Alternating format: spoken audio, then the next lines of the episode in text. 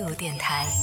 这里是为梦而生的态度电台，我是男同学阿南。各位朋友们，每天晚上你都熬到几点钟才睡觉啊？我们今天定义一下啊，大概十一点以后我们就算熬夜。那你每天晚上熬到十一点以后，你都在干嘛呢？那接下来要跟大家讲一讲熬夜的危害。关于熬夜的危害，相信大家都已经听过很多了。当中，比如说熬夜会变傻，熬夜会脱发，熬夜会衰老，还有熬夜会各种各样有甚至致癌、糖尿病等等这些问题都会出现。那当中有多少是真的，有多少又是吓人的呢？大家可以来注意听一下啊！熬夜这件事情真的你会发现太寻常了。现在 谁不熬夜啊？就经常九点钟躺下，九点钟上床了，可能十一点、十二点还在刷手机，都是比较正常的一种情况啊。所以呢，接下来就要跟大家说一说熬夜到底会出现什么样的一些危害。首先就是刚刚提到的，熬夜会变傻吗？最近有一篇文章是在很多朋友的朋友圈当中、微博当中应该都有刷屏了。这个文章的标题是说，科学家拍下了睡眠时大脑自我清洗的过程，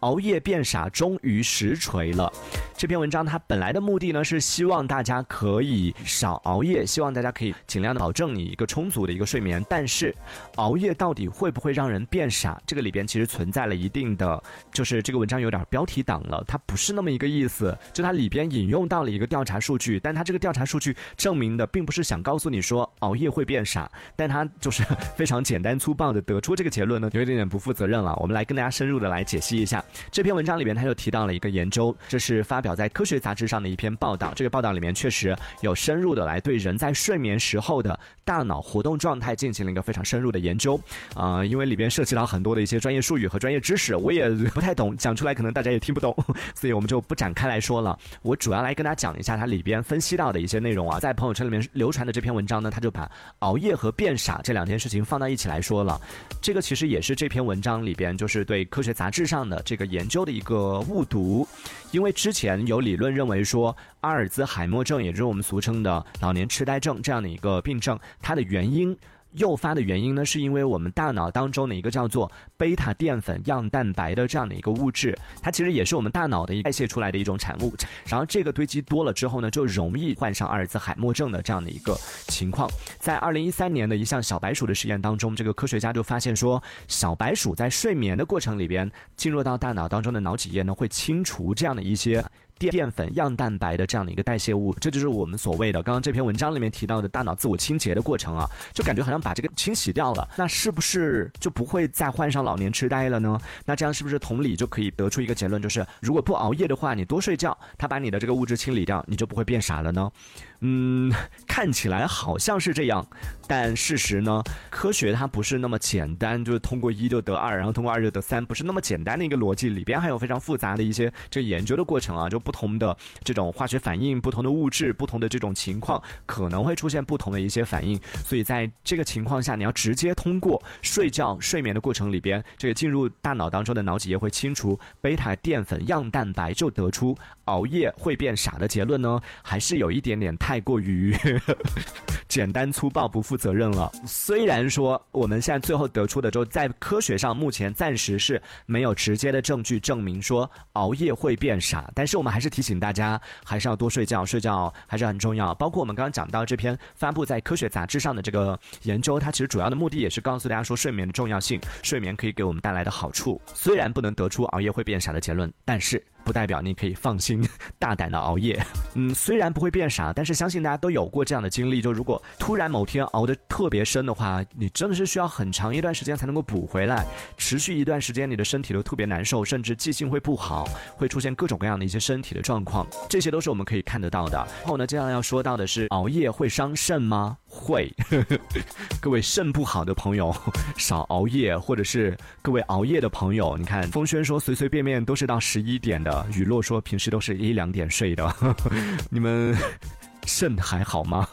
嗯，说到肾，首先呢，要确定的是，我们肾它是非非常强大的一个系统，它有非常强大的一个适应和自我调节的一个动，所以我们平时其实是不太需要过度的去关注、过度的去保护我们的肾，就不需要刻意的去做什么。但是有一些事情是千万不要做，因为这些事情可能会伤害你的肾。在生活当中经常会出现的一些不良习惯，就包括长期乱吃药，包括像止痛药、感冒药，还有上次这个小皮在节目当中讲到的。保健品。保健品好像看起来好像是，哎，这个又不是药，对不对？是药三分毒嘛。保健品它不算药，那吃多了是不是没关系？保健品其实对我们的肾也是会造成一定的这种负担的。其次呢，就是经常熬夜、睡眠不足的话，它会伤害到你的肾。主要熬夜会伤害肾的原因是在于我们的身体的每个器官它都会有自己的这种休眠的时间，会有自己的一个休息的时间。那你熬夜的时候呢，就比如说很多皮肤好的女生，她们有一个秘诀，我不会轻易的告诉你的，就是她们都是不怎么熬夜的。皮肤好的女生一般都是十点钟以前睡觉，为什么？因为刚刚讲到了嘛，身体的每个器官它都会有自己的一个自我修复的这样的一个时间，而皮肤自我修复的时间就是每天晚上的十点钟左右的这个时间。所以知道了这件事情，就像是掌握了永葆青春的秘诀一样。很多十点钟上床睡觉的女生，为什么皮肤好的原因是每天她们的皮肤都可以在需要自我修复的这个过程里边，时间点休息的时间里边得到一个很好的修复。就超过了这个时间的话，你的皮肤过了那个点，你再睡，你睡再多的叫什么美容觉啊什么的，你睡再久，其实对你的皮肤来说也是无济于事。它下一次自我修复的时间是到第二天的十点了。同样，我们的肾脏也是，你熬夜的话就会错过它自我修复的这样的一个时间，然后长时间的这样的积累的话，同样也会影响到它的一个正常的工作。其次呢，就是伤害肾脏的其他的原因还包括像喝喝水少啊，然后每天过度喝碳碳酸饮料啊这一类的，包括长期的抽烟喝酒，都可能会对我们的肾脏。造成一些伤害。接下来要说到这个，就很多朋友非常关心的了。呃，人到中年之后，脱发就成为了困扰很多朋友的一个问题。这个脱发到底和熬夜有没有关系呀？我脱发是不是熬夜熬出来的呀？我先给大家吃一个定心丸啊，这至少到目前为止吧，没有一项科学研究是证明说熬夜会引起你的这个脱发的这件事情。所以你说你是熬夜熬脱发嗯，这句话听起来就是不是那么科学。但是各位朋友们也不要高兴的太早。虽然目前没有证据证明熬夜会脱发，但是。熬夜可能会影响到你的褪黑素等等这样的一些内分泌激素的一个稳定，以及会影响到你头皮血液的一个循环。这里面就比较关键喽。就虽然说熬夜不会直接导致脱发，但是呢，熬夜会会影响到你的头皮的血液循环，而这个头皮血液循环不良之后呢，它会加速你的头发的脱落。但如果说你长的速度够快的话，还是可以抢救一下的。但是 另外一个问题来了哦。但是对于那些熬夜的人，经常熬大夜的人，特别。你看，刚刚这个雨露说到一两点睡啊什么的。雨落脾平时的脾气应该不好吧？经常熬夜呢，伴随着会出现的就是精神不好，会出现各种各样的这种情绪不稳定。比如说熬夜之后会变得脾气很糟，会变得情绪很差等等这些情况，这些都是可能会导致脱发的一个重要因素。因为像我们的这个精神因素和这个内分泌紊乱这样的一些原因，它都会影响到我们的毛发的生长周期，使你的这个头发从一个正常的生长期进入到一个休止期，也就等于说，其实它们。没有在脱，它只是不长了。但是你看，你熬夜的同时呢，你熬夜了之后，你的头皮血液又会受到影响，它已经在加速的脱落，一边在加速的脱，然后另外另外一边它又不长，然后在这样的双重压力之下，就出现了 脱发快的原因是在这里。所以你看，熬夜不会直接导致脱发，但是熬夜带来的一些其他的附加因素带来的一些不良伤害，可能会导致这个头发方面的一些问题随之而来。所以朋友们。早点睡吧。